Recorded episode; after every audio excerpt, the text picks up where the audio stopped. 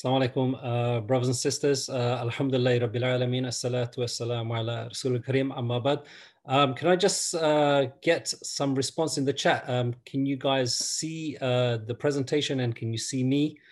Um, how, how's the, uh, how is it looking?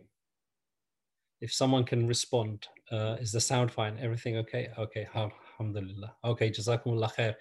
Um, okay, so uh, let's make a start, inshallah. Um, uh, myself, uh, I'm Azad Ali. For those of you who don't know, I'm the community uh, director uh, for CAGE. Um, we have also uh, Sister Mariam Hussein, who's the brother of uh, Khubayb Hussein, one of the Birmingham Four, who we strongly believe has, was unjustly imprisoned. And she will be recounting the story of her brother and what took place. And believe me, brothers and sisters, this will be an eye opener for you all. And then we will have uh, Brother Muazzam Beg, um, who will uh, conclude uh, with a presentation.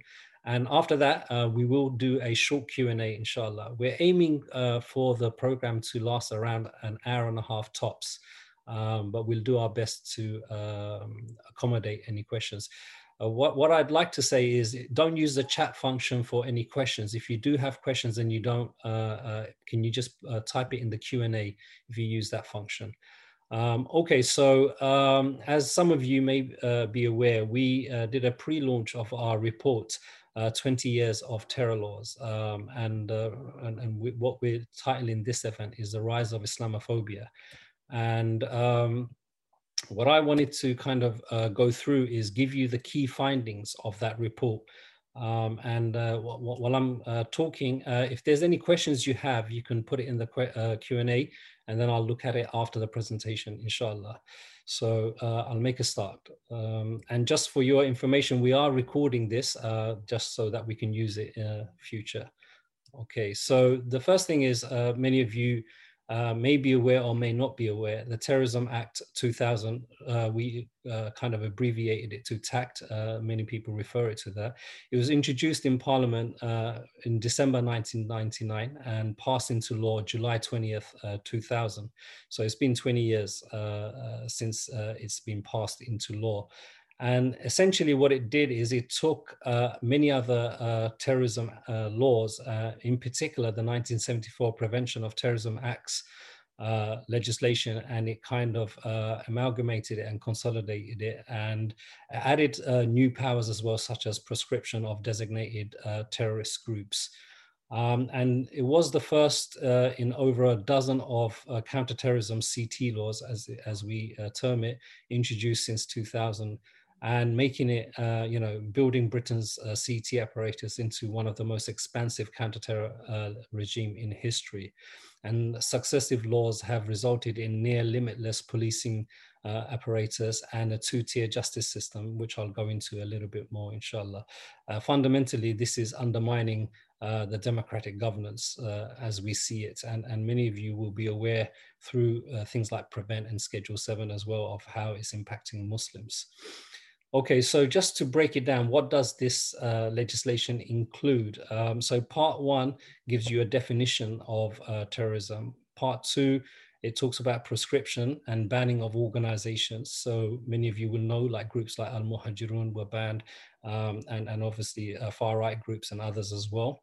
Um, and it kind of uh, outlined a process as well as a proscription related offenses. So if you belong to uh, groups that were banned, and there were uh, th these became offenses, and uh, it, kind of translated in jail time. Part three um, kind of looks at terrorist property funding and resources, and part four, uh, invest investigations of terror offenses as pres proscribed organizations. Um, and then part six, powers of stop and search and arrest. Uh, one of those powers has been uh, kind of removed since then. Um, part six, uh, uh, kind of, uh, there, there's a, a, you know a few other kind of terror offenses that comes into it, and then uh, part seven, uh, the use of uh, this terrorism act in Northern Ireland. it wasn't part of that before, so they've kind of done that, and then there was just some general provisions. Okay, so why uh, are we saying that this uh, legislation was the bedrock or the foundation of bringing in structural uh, uh policies and laws that we believe is Islam are, are Islamophobic, um, and and uh, we'll we'll kind of go through some of that. The first thing is it created a two-tier justice system. Um, it eroded the uh, rule of law, and uh, it hollowed out the criminal justice system and flipped the burden of proof on its head. Uh, and many of you brothers uh, and sisters will, uh, whether jokingly or not, you say you know things like innocent until proven Muslim. Uh, you know, so we kind of even joke joke about it because we see this, we've seen this so much that it's become a norm that you know if a Muslim person uh, gets arrested for something, they're guilty already. Okay, and if it's a non-Muslim, uh, then they're innocent, and and so that that's why you know the term was coined, innocent until proven Muslim. Uh, and the CT laws, uh, essentially what they do is lower the burden of proof required for prosecution. Uh, and, and and and this is kind of making it easier for the prosecution, the government, uh, and the justice system just to prosecute uh, people on things like reckless behavior, for example, without actually having any evidence or proof of intention okay that you know they wanted to carry out any acts. So it could be just someone was uh, browsing something just because they were curious but that that became uh, an offense and the burden proved so low even though they had no intention of any terrorism uh, offenses they were still prosecuted. Um, the next thing is perhaps one of the most uh, damning things that has come in, uh, you know, in terms of legislation in this country, and the, these are secret courts, SIAC courts, uh, secret evidence, and blind prosecutions. And it, you know, when it was introduced at that time, I don't know if any of you will remember. Um, it was said that you know these were to try the worst of the worst cases, and it was very sensitive and national interest, etc., etc. But now what we see is that um, this secret evidence and SIAC courts are being used in things like employment tribunals or planning inquiries and family courts. Uh, some of you will recall uh, a few years back, we launched a report about how uh, Prevent is trying to take away children from their mothers and part of that uh, kind of report, it exposes how secret evidences uh, were being used. So even in family courts, secret evidence is being used. And it basically what's this done is like effectively create a two-tier uh, justice system that has been used primarily against Muslims uh, before it got expanded uh, any further, as, as many of you will know. Um, the next thing is about pre-crime and uh, political policing. Uh, TACT has significantly widened the scope of pre-crime offenses. CT is future policing rather than crime prevention. So it's it's almost like you know they're they're they're kind of policing your mind, your thoughts, and everything else. And what's happened is you know the way the police kind of operate is like you know they they use the largest power, the power that gives them the most uh, kind of reach uh, and and it's like a dragnet uh, type of policing. So they just cast the net as wide as possible and draw it in, and then whatever they can find, uh, that they do that, which impinges on a citizen and and the rights of a citizen. Most CT prosecutions are for offences like possession of banned material. Uh, TACT has created a framework to enable the targeting, surveillance, and disruption of political movements in the broader sense.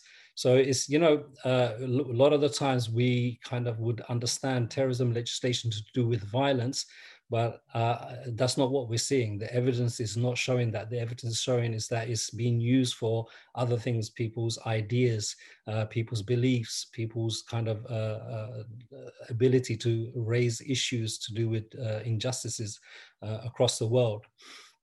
And the proscription regime, which is used as a tool of foreign policy. So to limit, uh, you know, people's concerns about, you know, what's taking place abroad or to help uh, things uh, that are taking place abroad. So basically, it allows the British government to ban groups that are in opposition to allied uh, governments abroad. So, for example, Israel, Sri Lanka, or Turkey.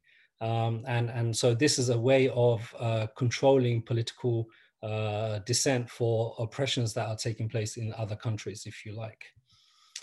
Um, the next kind of big uh, issue that we kind of raised in our report is about racism and discrimination. The CT uh, has legitimized racial profiling many of you, if you've been following uh, policing, you would know that this is something that exists, but it's kind of gone uh, even further with Schedule 7, where basically, you know, no, uh, you know, there's no reasonable uh, suspicion or reasonable cause to uh, stop someone, it is being used in a blanket way. And, and, and many of you have seen, would have seen many of our reports and videos about it. Um, there's a quote from Kevin Maxwell who said basically, police treat certain ethnic, religious, or national groups as inherently suspect, and that you will get some officers who will target on the basis of race and the flight the individuals just come from because that's the way he or she is wired. So it's like, you know, the innate uh, discriminatory nature of people is being allowed to play out and is legislated. You know, they, they, they feel uh, empowered to do so because there's a legislation that allows them to do do that. And one of those uh, uh, powers was the Section 44 stop and search, where basically there was no need for any uh, uh, reasonable suspicion or doubt or anything. You know, the police officer can stop you without any cause, and you have to comply. So during observations of London neighbourhood policing teams, an officer who regularly conducted Section 444 stops told me that who to stop was subject to interpretation and that officers tend to look out for Asians, obviously. So it's like this is from the horse's mouth. Okay, the police is saying, you know, look out for Asians, obviously. Why? Because that's that connection that the media is making with terrorism to Asians uh, uh, vis-a-vis kind of Muslims, if you like um, the racism and discrimination continue. So racism uh, and discrimination are both a product of TACT CT laws and the means through which they are legitimized, as I just said earlier. TACT and CT laws emerged in the context of structural xenophobia and Islamophobia and cemented these policies. So, you know, you, you probably heard uh, Tony Blair say the rules of the game change, uh, muscular liberalism, and you know the evil ideology you know islam and everything else. So these kind of things uh, ideas if you like uh, have kind of uh, been cemented through the use of counterterrorism legislation. Uh, implementation of TACT CT has therefore uh, inevitably uh, been racist and discriminatory it's a, it's a feature it's not a bug. Basically that's you know systematic it's not a one-off thing continuing, um, the way that, that extremist terrorist prisoners is mobilized politically with the idea of prisons are breeding grounds for terror has also justified the expansion of the pr prison regime and validated discriminatory perceptions of Islam and Muslims in prison. Um, despite CT powers now being used against the far right more often, the relationship between the far right and counterterrorism over the last two decades has been more symbiotic than it has been antagonistic. Therefore, we do not consider equalizing TACT by targeting non-Muslims more proportionally to their Muslim counterparts to be any kind of solution. If a law is bad that uh, bad law being applied to others doesn't make that law any better. And uh, and and this is a really important concept that as muslims it's like you know prevent they try to justify prevent now by saying oh look we stop white kids as well. You know we, we're doing referring white children as well. Well no that doesn't make it right you know that's still wrong. And and this is uh, how they also uh, kind of justify the use of a lot of ct laws as well securitization of uh, policing. Uh, TACT and CT policing has uh, bled into policing and criminal justice more broadly. CT is the laboratory for policing. So basically, you know, police officers, they refer to counterterrorism uh, immediately. They use that law more and more frequently where there's actually no need. You know, the ordinary policing is almost going out of uh, fashion for them, in particular when it's to do with people who are looking like Muslims, if you like. Um, so moves towards routinely arming police have been made off the back of the terror threat in recent years. Shoot to kill uh, practices have increased, uh, increasingly being deployed against terror suspects. Latest bill, counterterrorism and sentencing bill, brings uh, things a full circle. Will now expand the range of criminal offences which can be considered, prosecuted, and punished as terrorist or terror related, subject to increased sentences and more stringent uh, surveillance.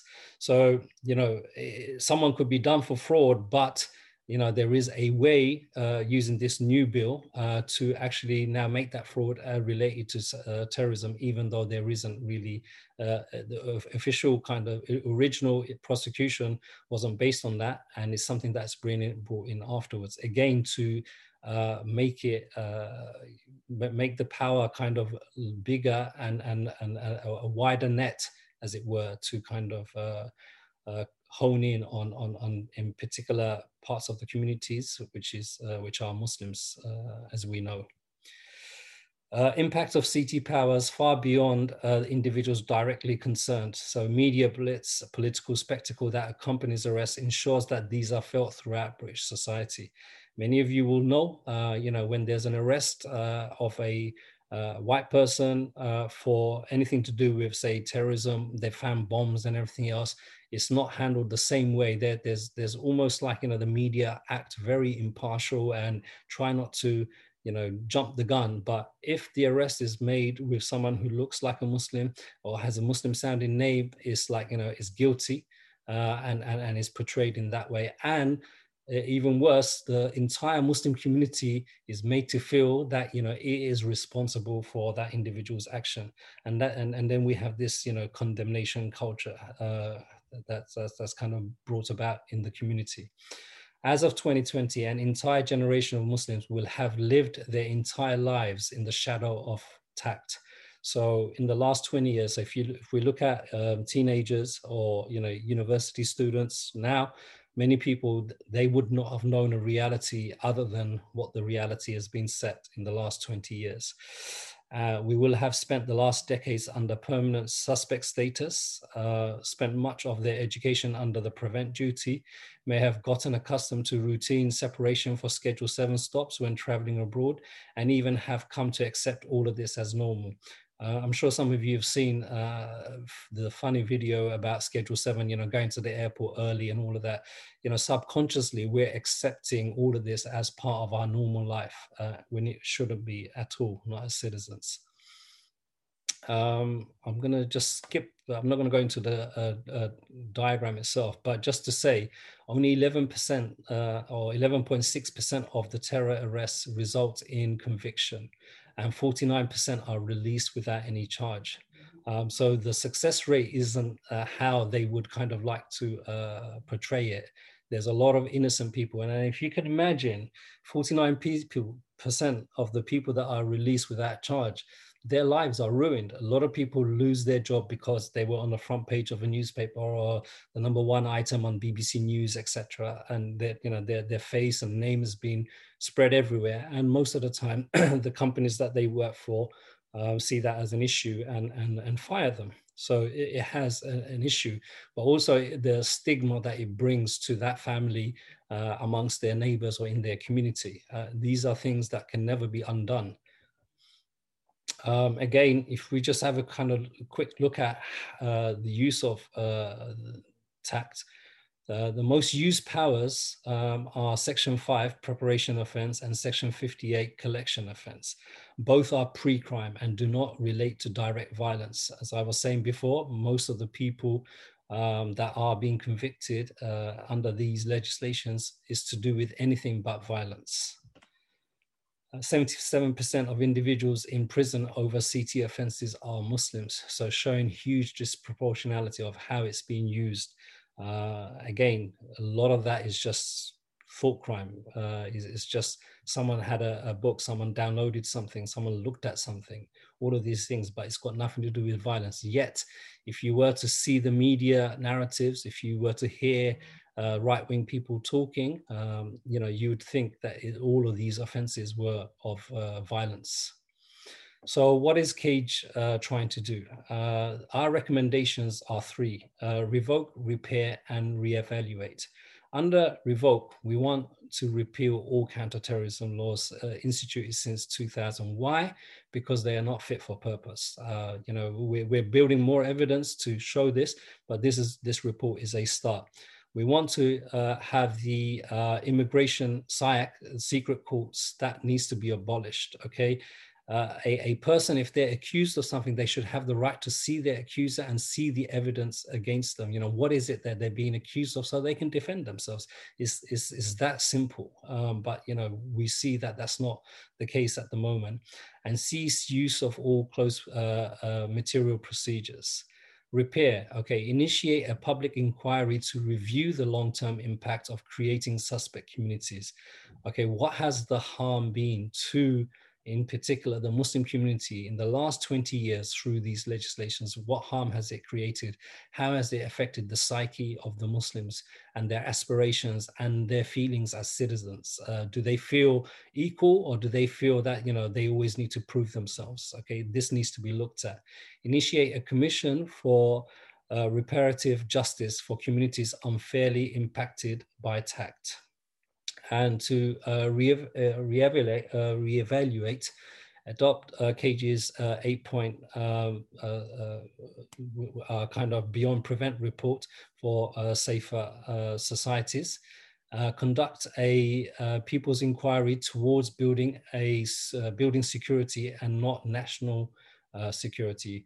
What, what social security meaning that you know look it shouldn't be. Security is not based on what the politicians think is important at that time. It should be based on what we as a people think that are important. You know what is it that we're looking to be secure from? So that's our recommendation. So inshallah um, we will have the report uh, launching next uh, next week. Um, if you are on our mailing list inshallah you will receive it uh, you'll see it on uh, social media as well. Um, so uh, I'll, I'll, stop there for now. And uh, if there is uh, any questions, I'll, I'll take them. Okay, so someone's asking, uh, will we get a recording? Um, uh, inshallah, we'll, we'll take a look at it and uh, we'll see if uh, those that have registered, uh, we, we may send uh, the recording of that. Um, okay. So is there any questions? If there aren't, um, what I'd like to do is uh, then introduce Sister Mariam uh, for her section uh, of the presentation. let's just have a quick look. Okay, so there aren't any questions. Uh, someone's asking, what was the figure of 77%? Uh, so 77% of individuals in prison over CT offenses are Muslims, and that's uh, as of March 2020. Uh, Ahmed, uh, hope that was clear. Okay, so um, I'll stop there. There aren't any more questions. So as I said, uh, brothers and sisters, um, you know, I, I, obviously whizzed through some of the key findings of our report, um, but uh, you know, we, we really need to understand the impact this has had on uh, us as individuals, uh, and us as a community. And I think, you know, when you hear Sister Mariam talk about what happened to her brother, um, you'll see the abuse of power, the injustice, the two-tier justice, everything that I was just mentioning, you know, the Islamophobia, all of that, you, it, it, will become uh, very, very stark and obvious. Um, and inshallah, at the end, uh, I mean, Brother Muazzam will mention uh, as well uh, some of the things, but we'll, we'll talk about how uh, you guys can get involved and do something. Uh, someone's asking, I'm doing a research for my thesis in America. What can we take from this to, to change policies here? I think, um, I mean, obviously the legal systems in America and, and the UK are, are different. So it's not a, almost like a like for like, um, but it's, it's a very good question. Um, and I think uh, what, what, one of the things we do need to do is like look at i think in, in some things like for example entrapment and things like that are pretty normal in, in uh, america. But it's not something that is really accepted here in the uk and uh, when sister miriam speaks uh, you, you'll see i mean your reaction will, will be the answer uh, to it. But I think one of the things that we can do with our brothers and sisters abroad um, in America, especially, is perhaps collaborate on understanding. So CVE is, is one of the uh, kind of most harmful aspects uh, of the international kind of uh, CT apparatus and is based on prevent. and obviously prevent has been in the uk uh, for a long time so this is an area where we can uh, uh, share more ideas so if you if you do get in touch with us we are um, developing a, a, a kind of uh, group of people to coordinate on CVE. Um, so if you email us um, at um, contact at cage.ngo, uh, inshallah, we will uh, get in touch with you. Okay, so I'm going to ask uh, Sister Mariam uh, if she can uh, now come in. As I mentioned, she's the si sister of Brother Khubayb Hussein, um, who, you know, suffered from a gross uh, injustice. Um, and and uh, in the media, it's kind of been termed the Birmingham Four. But I'll let uh, Sister Mariam explain the case, inshallah. Okay, over to you, Sister Mariam. Okay, Assalamu alaikum, everyone. Hello. Um, what I would like to do is just touch upon my brother's story um, and how the war on terror has impacted me and my family. Um, I'll start off with his first case. So, nine years ago, um, my brother, he was only 19, he was studying law at university. Um, he made the decision at the time to travel to Pakistan to potentially attend a training camp. He at the time felt it was his religious duty and didn't really know what to expect. So he arrived in Pakistan on the 24th of August in 2011. We as a family had no idea where he had gone and the fact that he had even gone abroad. We actually thought he was staying at a mosque. That day and night was extremely difficult for us all. We were all so scared and had the worst fear and kept thinking, is he even alive? My brother and the other three young men who also decided to travel immediately contacted the families as they regretted the decision. The earliest flight they could get back home was the 27th of August. Hubayb got home and we were extremely happy it's important for me to highlight at this point that they did return home within three days, and Hubayb went back to university to study law. The police at the time knew that he was actually going to travel abroad because he was under surveillance, but never once did they come to speak to any of us or any of the family members when we actually feared for his life. A month later, our family home was raided. It was the early hours in the morning. We had never experienced a raid, we were not able to go back for a number of days to our home, therefore, we had to stay with family. When asking the police why they were here, they weren't disclosing any information or being cooperative at all. Another month went by, and our family home was raided for the second time. And at that point, my brother was arrested in November 2011. This was two months after arriving from Pakistan. Most of our property was taken, and I remember struggling to get back my laptop, um, which I desperately needed to submit my university assignment, which was for my final year of university. The experience of the raids in itself was terrifying for us all, in particular for my younger sisters who were at school and college at the time. The treatment from officers was full of racism. I remember having to call one of the police departments to inform them that they had sent a letter to the wrong address. And in response, the officer felt the need to make a comment to me about the raid and he said, It's not nice, is it, when your doors are being kicked down? It's things like that, which I'm unable to forget. My brother, for the first time, had to experience prison life, which was never going to be easy. He was sentenced in April 2013 to 40 months. We couldn't really understand this decision because he never completed any form of training or committed any physical crime. He returned home within three days, the fastest he possibly could.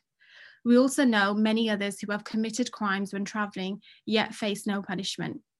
In July 2013, my brother is finally released, now 21. We were so happy, but he had several license conditions to fulfill. He wasn't able to stay at home with his family. He was put in a hostel with a number of strangers. He tried to look for work during this time, but it was a struggle because of his conviction. He eventually was able to stay at my grandparents'. However, he was recalled in June 2014 and he requested to stay in prison and complete his full sentence as he knew that the police would constantly keep recalling him for the smallest of matters. He finally comes home in March 2015 and tries to get on with his life. Unfortunately, he wasn't able to go back to university to study law. Therefore, he got a job via my uncle at a local car showroom. He thought he would not have to see the police again, but he was wrong.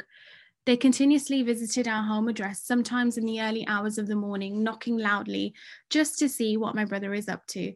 The visits were not pleasant. The tone in which they spoke to my brother, for example, always belittling him, one of the officers, Deborah Bates, decided to make a strong remark to my brother. We will grow old together, which unfortunately seems to have come true, maybe because this was always their plan. In the summer of 2016, my brother started his online job search for jobs such as delivery jobs, which he thought would be easier to obtain given his previous conviction. In July 2016, he was miraculously offered a courier job with Hero Couriers. He was so happy and messaged me that day he had got the job. He was offered £100 for each delivery. It was cash in hand. There were several times my brother asked his boss, Vincent, about tax implications, but he was never given a straight answer. Hubaib also managed to get our neighbour Navid Ali a job at Hero Couriers as they needed more drivers and asked Hubaib if he could recommend anyone. Friday, the 26th of August 2016, it's a Friday. It's Navid's first shift at Hero Couriers. Around lunchtime, my sister opens the door to police who barge in without a warrant to arrest my brother, who was getting ready for Friday prayers and was in the shower. My mom and sister pleaded with the officers to let him put some clothes on before barging into the bathroom. We had no idea what was going on, and my brother just looked at the police and said to them in despair, Why are you here again? My mom asked my brother, Hubaib, what have you done? He said, Mom, I've done nothing. Later in the day in Birmingham City Centre, the bomb disposable squad were called, and the news stories also referenced that arrests had been made in the Sparkhill, Birmingham area. My brother was taken for questioning, which lasted a few weeks. We as a family were still in the dark. He called once and couldn't discuss the case. We and Navid's family searched for Hero Couriers. The phone number was no longer in use, and the unit where Hero Couriers was based is where the bomb disposable squad were called. Later, the story developed further, and we were told that a bag was found in Navid Ali's car, which contained things such as a meat cleaver, partially constructed pipe bomb, shotgun cartridges, air pistol, and so on, a so called terrorist kit. On the day of Navid's first shift, the same day of the arrest, his boss, Vincent, who we later found out was an undercover officer, persuaded Navi to let him park the car in the unit, as otherwise he would get a parking ticket because of the double yellow lines. Navid handed his car keys to Vincent without any hesitation on the day of his first shift. The bag, which was found by Vincent, was a multicolored JD Sports bag. There is no evidence to suggest that any of the four men involved in this case, including my brother, purchased any of those items that were found in the bag. They were under surveillance for several months, and not one did they purchase anything related to this case or the so called find. There are no fingerprints of any of the four men of, on any of the items. There is no DNA. There is no evidence to suggest that they were planning anything in any of their communications to one another. The defense team strongly believe Vincent planted the JD sports bag in Navid's car, where he had around one hour and 40 minutes to himself. This was also the time where he asked another officer to stand down. The nearly five month long trial began in London and was allowed to continue despite several terrorist attacks taking place right at its doorstep in London which no doubt the jury would be impacted by and would not be able to provide a fair verdict. At one point, the trial was stopped when the defense team requested for phone data of the officers involved, and shocking messages were revealed which proved that the officers were meeting and discussing the evidence throughout the trial, despite being told not by not to by the judge, which is then perverting the course of justice. Vincent predicting something would be recovered from the car, a message stating that an Oscar performance will be given when giving evidence in the trial, implying he was lying under oath. The officers admitted they have previously been accused of planting evidence. Vincent himself had a keen interest in shooting shotguns and went to shooting events. In order to have a shotgun, you need a license, and the shotgun cartridges found in the bag could easily belong to Vincent. A message showed Vincent had undertaken an internet search and then sent a link to an unknown person. The search and link is to an eight minute film of a person emptying gunpowder from cartridges and bullets and pouring them into another item. This was a link to a person making a rudimentary pipe bomb similar to that found in the JD sports bag. There is so much evidence to prove the innocence of all of the four men, And despite this, they were sentenced to 75 years collectively life imprisonment. We tried to go through the appeals process, but we were rejected. In order to get the case reopened now, we can only go to the CCRC, which unfortunately requires us to have new evidence, which in this case it's quite difficult when so much evidence already exists, but despite this, we still need something new. We have tried to complain to the IOPC and the Professional Standards Department of the West Midlands Police, but we have continuously been ignored to date or rejected. We've also tried to go to our local MP and raise our concerns, but unfortunately, quite frankly, they have been too scared to support us as this case relates to terrorism. And myself and the other three families continue to fight for justice. Thank you everyone for listening to my brother's story. I hope that's sort of, you know, raised some awareness for everyone who's on this event. Uh, Jazakallah khair, uh, Sister Mariam, uh, for that. And um, there's actually a, a podcast. I'll uh, post the link uh, of the podcast, uh, inshallah, in the chat. Um, and I, I, would say to brothers and sisters, listen to it. Obviously, Sister Mariam just did bullet points um, to cover most of the issues. Um, but when you hear the podcast, you, will get more in-depth um, uh, kind of report. And actually, the podcast is done by an ex-police uh, officer who used to be a detective. So it's it's, it's nothing. Uh, it's not connected to uh, Mariam. It's not connected to Cage. It's just a, an independent person. So it is, and and they've been doing podcasts about many uh, other issues where they um, have suspected that a grave injustice uh, or a miscarriage of justice has taken place. Um, okay, so I'm going to, um, if there are any questions, uh, we can take them afterwards.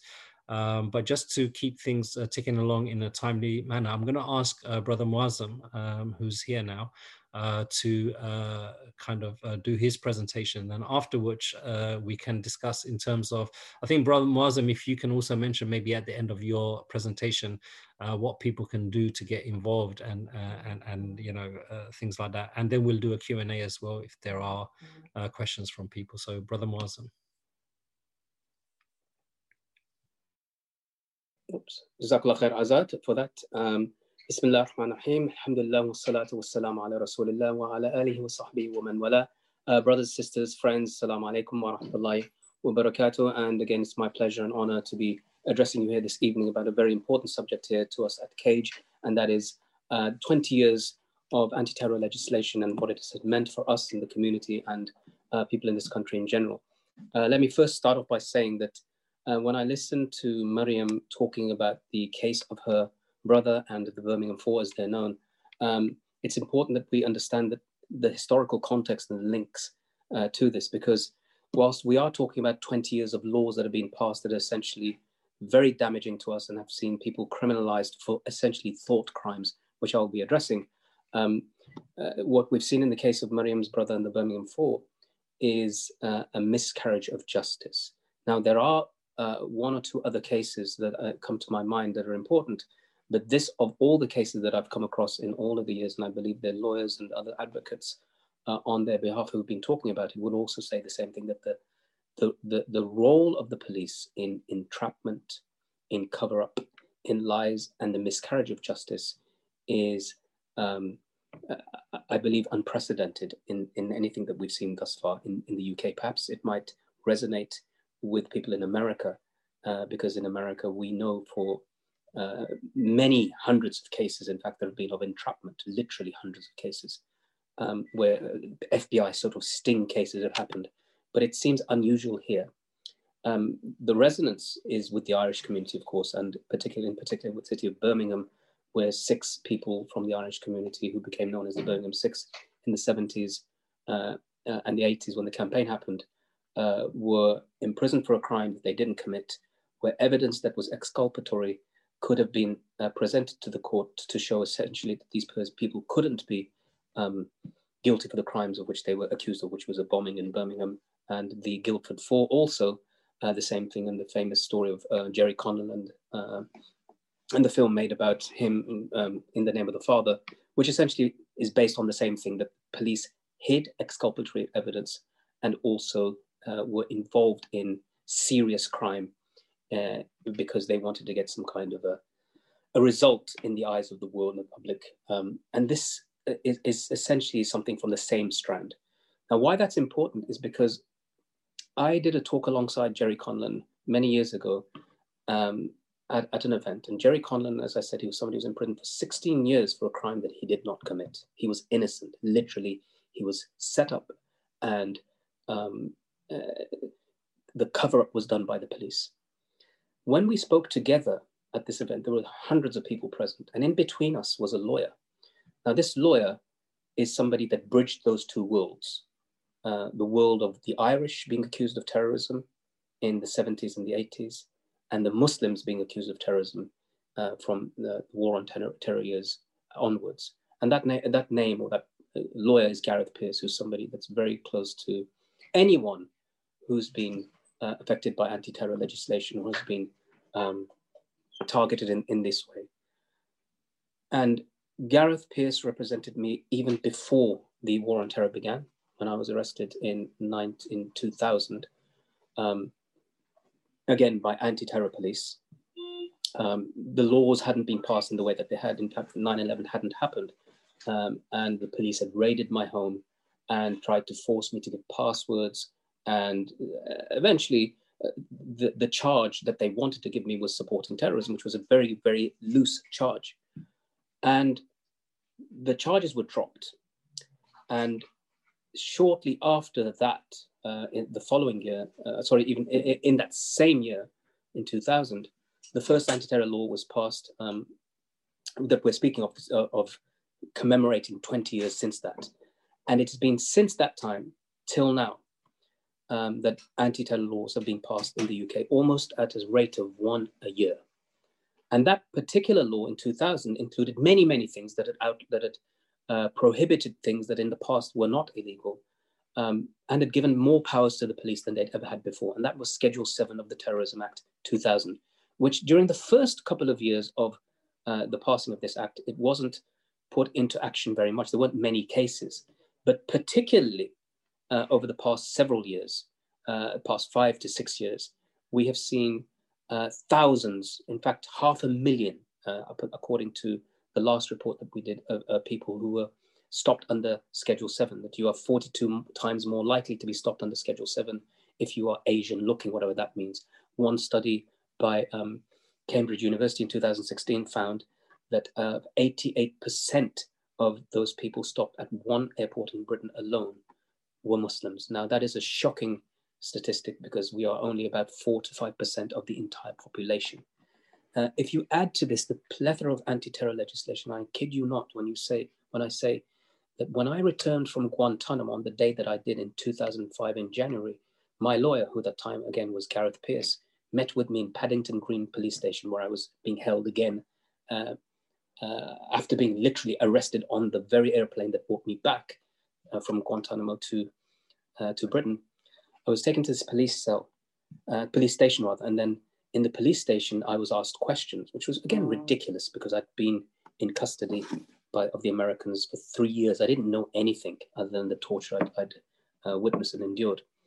And Gareth Peirce had to rush off, if you believe, can you believe it, uh, straight after meeting with me because uh, a an important decision was being made that very day in the House of Lords, and that was that 16 North African and Middle Eastern men who'd been detained without charge or trial under um, emergency legislation in 2001 after 9 11. Uh, a decision was being made about them who'd been held in prison in Belmarsh as high security prisoners for three years, three years without charge or trial in Britain, the land of habeas corpus and Magna Carta. The ruling was by the House of Lords, which was the most uh, senior or the, uh, um, the highest legal body in the land, that the detention or the imprisonment of these men under anti terror laws was unconstitutional, i.e., it was illegal. The government had act- acted illegally in detaining these men. Now, because they were foreign, i.e., they were not British citizens, they were North African and Middle Eastern men, they had less rights. And where we heard that before. Um, and as soon as the decision was given for, for them to be released, within weeks, a new law was passed. And that new law was another counter-terror legislation which allowed the use of control orders. And control orders, for those of you who don't know, uh, were essentially um, laws that allowed the government to place people under house arrest. In Britain, again, not Burma, Britain. And that house arrest uh, had rules around it where a person would have to wear a tag, whether they would whether uh, they would have to also sign on at a police station several times a week, in some cases several times a day. Um, in other cases, people were restricted to movement to uh, one or two miles radius around the house. In other cases, there was one uh, I remember he couldn't, he wasn't even allowed to go into his garden, let alone to go out into the street. They couldn't have visitors except um, uh, without them being approved by the Home Office. Those visitors included friends of their children, school friends. They couldn't have access to the internet, meaning the kids couldn't do, uh, do their homework, couldn't study properly, couldn't have an, uh, uh, you know, access to things like films and so forth. And the list was on and on and on. And it made the life so debilitating and so crushing on the individuals that the kids often would say, I'd rather my father was in prison than I have to live in prison in my own house. And you can imagine that effect on the community and the society and then on those children. And to top it all, I, I want you to bear this in mind that all of these restrictive practices were placed on these people, though they were not found guilty or charged of any crime. In other words, according to the letter of the law, these individuals are innocent. They have committed no crime. And this is how they were being dealt with. And so this continued in this vein. One of the, um, a decision was given by a, terrorism review that even this was so restrictive on people that it uh, uh, amounted to some kind of an oppression. Another thing that happened from within these control orders is that people could be internally exiled. Now, when you think of the term exile, again, you think you don't associate the term exile, detention without trial, uh, torture, um, miscarriage of justice. You don't associate those words with Britain necessarily, unless you have documented the way that we have as at Cage uh, these very actions by the British government. That's exactly what we associate um, what Britain has done in the past 20 years in the name of the war on terrorism. So then uh, there were other laws passed, like, for example, the Glorification of Terrorism Act, as, as it's known, where people were literally uh, convicted of crimes of terrorism. Now, remember, terrorism, uh, the, the textbook definition of terrorism is that the use of violence to achieve a political, ideological, or religious um, goal or aim, object, aim, aim and objective. But what the legislation has seen over the past 20 years is for non-violent crimes, meaning when there is no violence, there's no intention to commit violence, and there's no link, there's no uh, causal link uh, to physical violence or act of violence, people are convicted, uh, prosecuted, and convicted as terrorists and placed in prison, therefore, as dangerous prisoners and category A prisoners. Now, how that feeds into statistics and telling this the country that we have um, prosecuted this many terrorists, a terrorist, for example, who's written a, who's published a book uh, that was written uh, in the 8th century or 9th century AD, in which there is a chapter about the concept of jihad.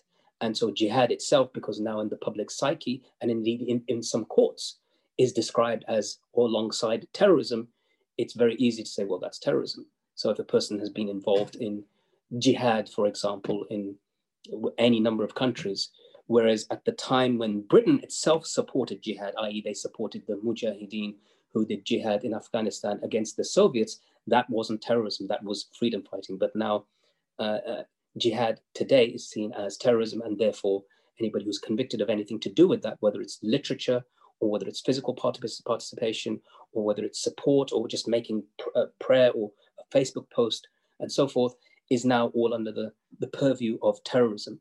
And this is what we found in the case of several individuals who were convicted under the Glorification of, of Terrorism Act um, for non-violent crimes.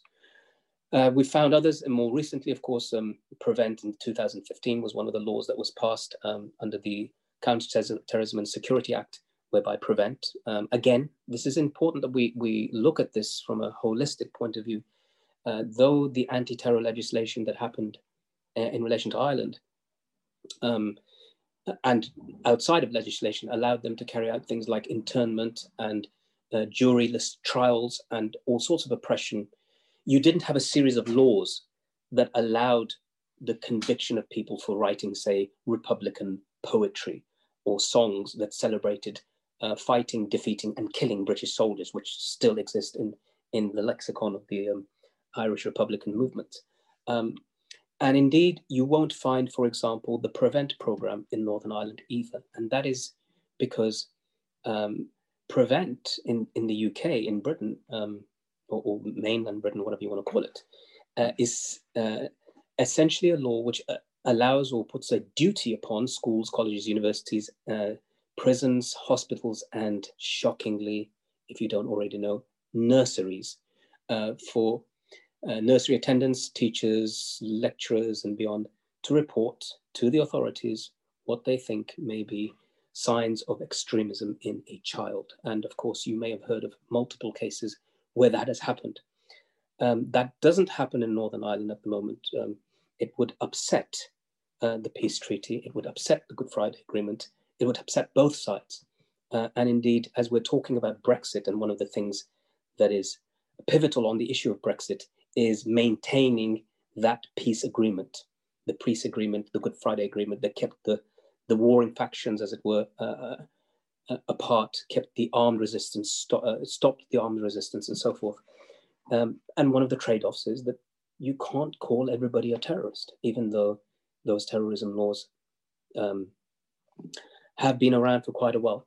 So, what's happened in the UK, unfortunately, is that there hasn't been a strong enough pushback. And as a result of that, our children have been, and our children generally are more likely to be um, uh, referred to prevent than even adults. And so the largest group of those who are at risk from prevent or being targeted under prevent are uh, children from the ages of, well, we've had the, the, youngest ones from the age of three all the way to uh, to young adulthood and to young teenagers and so forth. Uh, people refer to prevent because they're Palestine activists. People refer to prevent because they mispronounce words. People refer to prevent because they wear T-shirts in which says which says I want to grow up to be like Abu Bakr. And most Muslims know that means Abu Bakr as-Siddiq, who is the closest companion of the Prophet sallallahu who is the first Khalifa, the first Caliph of Islam, and uh, also the father-in-law. Everybody, every Muslim knows this but somebody who doesn't say somebody who's he may have been he or she may have been trained to recognize extremism and to them uh, abu bakr is or was abu bakr al-baghdadi uh, the leader of islamic state and we've heard of cases where that has actually been a prevent referral so uh, if that wasn't bad enough there's always we've always found that there are different laws and legislation in the pipeline um, that are constantly making reference to the threat of terrorism, um, uh, where some of that may be real and some of that may be perceived. There's nobody doubting, of course, that acts of terrorism have happened in this country, but uh, they happened also at the time at the height of the IRA campaign, and we didn't have laws like this. And in fact, if there's anything that ended that um, whole process, it was a, a, process of dialogue, negotiation, understanding, listening to those people who you don't like to listen to, and understanding that laws are not the way forward, wars are not the way forward. Dialogue and understanding and listening to those who, who you find palatable is the way forward. Um, we found laws, for example, Counterterrorism and Border Security Act, which was passed a couple of years ago, again, found will find people guilty, find themselves, um, if they're under this law, guilty of, of terrorism, not because of what you did, not because of what you planned to do or assisted somebody else in doing, it's because of where you physically were in the world. So if you happen to be in a particular part of the world that has been designated by the government of the day, which itself has many different political alliances and views that change over time, uh, you could find yourself uh, as an aid worker, as a journalist, as a um, even a participant in the, in the conflict, um, being targeted as a terrorist, somebody who wants to use violence to change a political um, reality. And of course, while we're on the subject, how many times has Britain itself, as a nation, taken part in violence in order to change a political reality, in order to uh, further a political goal? Iraq, Afghanistan, Somalia, you, you can list, give a big list, Libya, Syria. Um, so one definition um, clearly doesn't fit all. So, inshallah, I'm going to stop there. I mean, I could say enough about my own personal experience of being targeted, and it is perhaps I could say this bit is that anti terror laws and measures have been used uh, on many, many people, not just to put them away in prison. Perhaps that may not be possible in many cases. It's happened to me a few times, even though I've never been charged or convicted of a crime. And that says a lot about anti terror laws, whether America or Britain, that I've been in prisons in both places. But what's more disturbing is this uh, notion or this technique, rather, used by the government to disrupt. So, closing your bank accounts. Now, the government's not directly responsible for the closure of bank accounts, but what they do is uh, they will allow for this information or the disinformation to be spread whereby your name goes into this uh, uh, uh, place, this database, uh, which essentially says that you're a terrorist and the banks don't want to bank with you because of the secret information that's passed around. That's, um, and you have no recourse. So your accounts can get closed, as, as it happened to myself and to Cage and many other people who know multiple times. That's one method to really disrupt the people so that they can't function as human beings, let alone as organizations. Um, by Allah's grace, the, no, the harder they try it with us, um, and it is a great, it is actually a miraculous phenomenon. The harder they do that with us, the stronger our, our fundraising becomes, and the stronger, the more support we get from the public, and that is uh, purely down to the the, the, the favor of Allah and then your support. Other tactics used: passport seizure, pa- uh, nationality revocation, temporary exclusion orders that stops people coming back into the country. Mm we've seen this happen several times, uh, even with aid workers in Syria, as you may know, the case of Tauqir Sharif and others who've had their nationalities revoked um, because they're in Syria helping people and working in situations where they have to interact with all different groups, including those um, who are, who are proscribed in one way or the other. Uh, and so their, their nationalities are revoked. In other cases, part, we, we are aware of at least um, 150 odd cases. And again, this tells you something which is really important that you, you say this that your nationality can only be revoked if you have the right not that you actually have but you have the right to that another nationality so you can uh, you can see the statistics show that the majority overwhelming majority of those who've had their nationalities revoked are people of asian and african descent um, and are there uh, people who are white who are convicted white british who are convicted of being uh, terrorists, far right terrorist uh, groups and so forth? Answer is yes, many. Have they had their nationalities revoked? No. So you can see uh, the, the, the, disparity here. Um, as I said, inshallah, I think I'm going to come to a close there. There's a lot more to say in, in relation to 20 years of anti-terror legislation.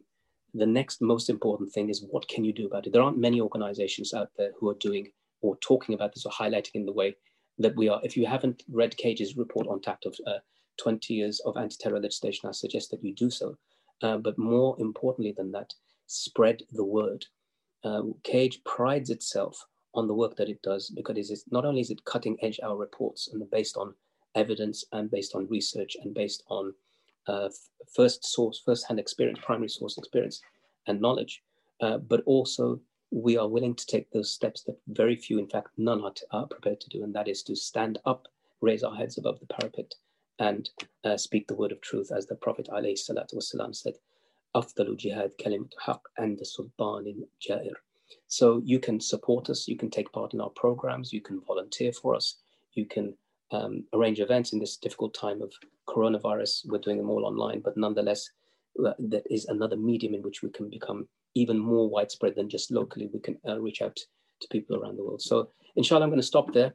Uh, and thank you for, for taking part. And if there are any questions, keep them to yourself because I'm going home. Jazakallah. Jazakallah khair. Yes, uh, keep your questions to yourself because uh, needs to get back to Birmingham. No, I'm just joking. I'm just joking. fire away, fire away. Um, no, Jazakallah khair uh, for that, uh, Muazzam. Um, so, brothers and sisters, if you do have any questions, um, alhamdulillah, we're doing uh, good for time. So uh, it's eight o'clock, so it's just uh, an hour. So we've got about 25 minutes uh, if, if there is a need. If there's any questions, please do post your questions in the Q&A. Um, you, you can ask about the cases uh, that Mariam talked about, or if it's to do with our report, or just generally uh, what Muazzam has been discussing. Um, please feel free. Um, okay, so uh, Okay, I thought that was a question. No, there's not a question. Okay.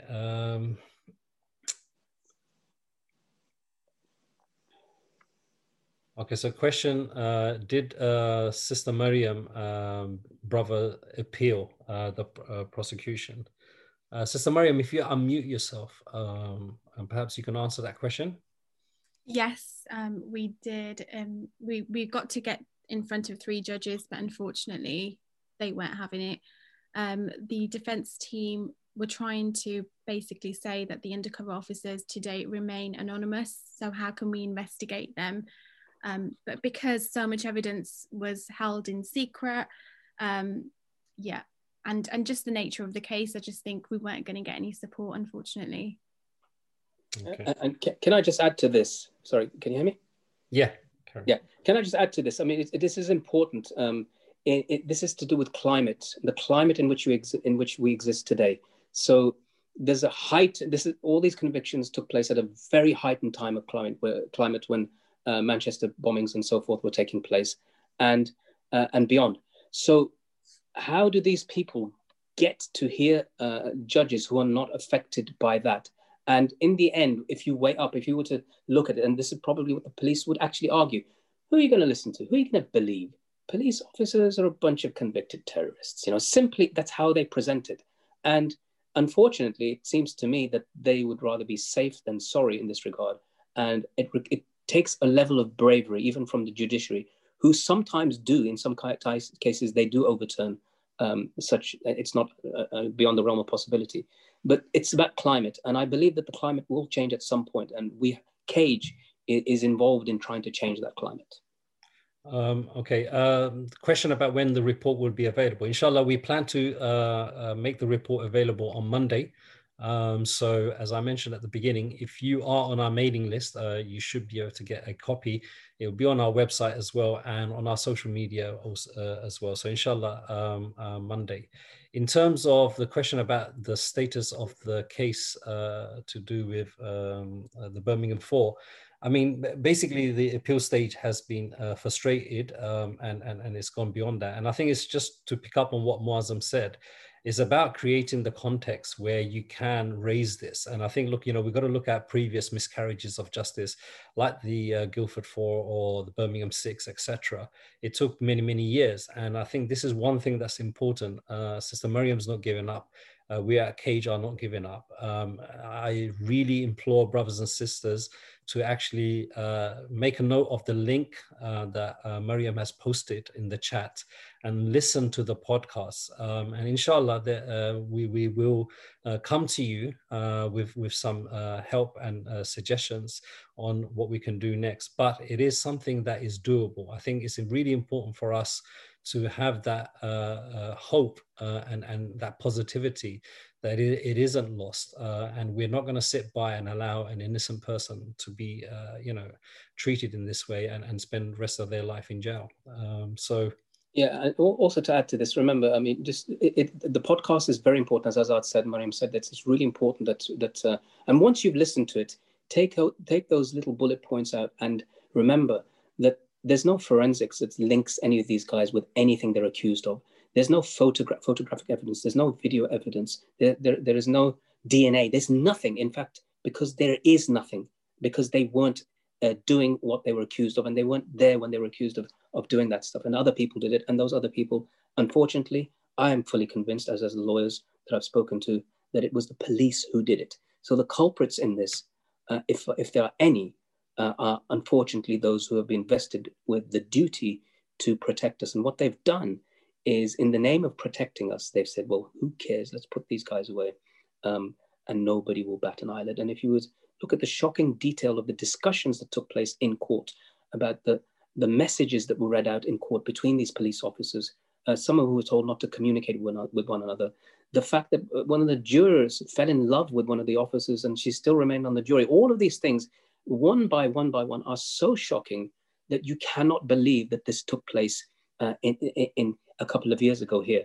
And I do urge everybody to look at this because it was the case of Gerry Conlon that eventually, after 16 years, he also lost his appeals, but somebody believed in him. And that same lawyer who believed in him then is the same lawyer who believes in these guys now. And I fully trust her. uh, about this. And once that, that, that thing clicks with somebody, with people of of um, of influence, I believe that we will uh, eventually get justice.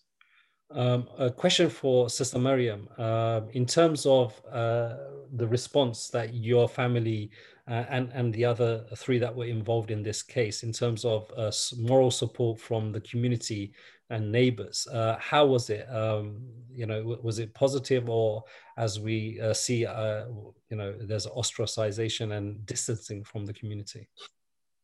I think when when the event happened, so when the case was actually discovered, you know, the bomb disposable squad were called and so on.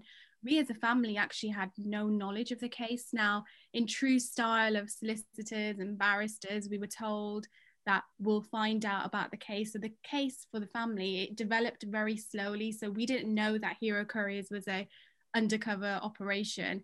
We didn't know that this was all a setup about the bag. You know, we found that out as they were being questioned and we were getting information in drips and drab.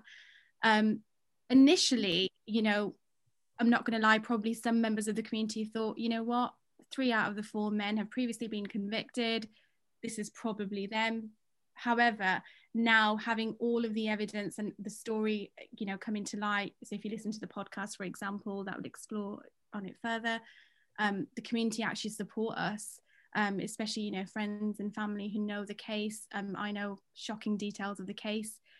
It's evident that these four men have been um, unfortunately entrapped. So I think initially there was probably some hesitation from some of the community, but now that we're fully aware of the case, we fully believe it's a case of entrapment. Okay. Uh. Um, sorry, um, there's a question here about Schedule 7. I'm going to post the link uh, that you can go to about Schedule 7. And inshallah, we've done many Know Your Rights workshops about Schedule 7. Uh, and uh, hopefully you can uh, join that. Uh, question perhaps, Moazzam, you can uh, answer this. the question is saying clearly the establishment is against Islam. The question is why? What aspects of Islam do they fear? You know, it's a very good question, and uh, it's not exclusive to Britain. In fact, I'd still say, despite all of this, Britain's probably one of the best places to be as a Muslim, and that's saying something, bearing in mind what we've just told you. Um, Islamophobia in general is, is not only on the rise, it is here to stay. It's in the communist uh, government of China, doing it uh, to the Uyghurs in prison en masse, in detention camps, concentration camps. It's in the United States of America, uh, where there are, as I said, multiple entrapment cases where it's the, the, head of the war on terrorism, which essentially is uh, targeting Muslim countries around the world. It's in, in, in India with the Hindutva and the rise, rise of the, uh, uh, the far right in India and Hindu extremism. It's, uh, it's in Burma. It's, in, it's everywhere, and they're all using the same language. They're all calling Muslims terrorists. It's an easy cop out to challenge or to uh, dismantle those people who want to stand up for their rights. A Muslim standing up for their rights is uh, is now uh, is now more. You see, it's more common, and the moment you can see this with dictatorships around the world is that they will. The moment that somebody does that, they call them terrorists. Whether it's the Muslim Brotherhood, whether it's uh, whichever group it is. I've seen, you know, Tablighi Jamaat, which is like a completely non-political, apolitical organization, being described in Western press um, as a conduit to terrorism. So there, and there are people who actually say that Islam is uh, synonymous with terrorism. Um, so we're onto it. We're onto them now, and they know it. So uh, this simply, it, it's it's for us. It's kind of a kind of birth pangs. It's important. It happens to us that we we have to go through this. It tests our faith and it tests our ability to be able to face the world in which we come in, and that will mean prison. That will mean uh, being targeted. It will mean being on the front page of the Daily Mail will mean your accounts being closed. And uh, we know that this is the, the, the test of those who went before us, who struggled for a cause um, and stood up for it. I'm not saying that everything is oppressive about Britain or everything is oppressive about uh, America, far from it. But the, what is oppressive, we've seen it and we've documented some of it for you to see in our report. Okay, uh, Jazakumullah khair. I think um, we don't have any more questions. So, uh, brothers and sisters, we'll, we'll wrap up. I think I'll just quickly uh, read out what Brother Haqqani uh, actually put on there. Um, I don't know if everyone's seen it, but he's saying, How can any community live with itself, uh, with self respect, not doing anything whilst this sort of oppression goes on? I feel ashamed to know what's been going on, yet carry on, uh, we carry on enjoying our lives. I feel the community needs education of its responsibility towards local uh, people that are oppressed as well as uh, global uh, oppressed. And I think, look, this is uh, uh, a, a, sentiment that many of us do feel that, you know, are we ignoring it? Uh, some maybe are, but I think you know there is also uh, the need for people, as you said, education. A lot of people are aware of the injustices that are taking place, but they just don't know what to do and i think that's why it's important i, I hope brothers and sisters you know you pass the message on uh, if people come to uh, our website or uh, join our mailing list and everything else or come to our events inshallah uh, we aim to actually bring that about that education of first understanding what uh, the war on terror and all of this stuff is doing. But secondly, most importantly, what can we really do about it? So, inshallah, on that note, uh, I'd like to thank Sister Mariam uh, for giving us her time, and, and of course, Brother Moazzam. Uh, good to have you in London, Akhi.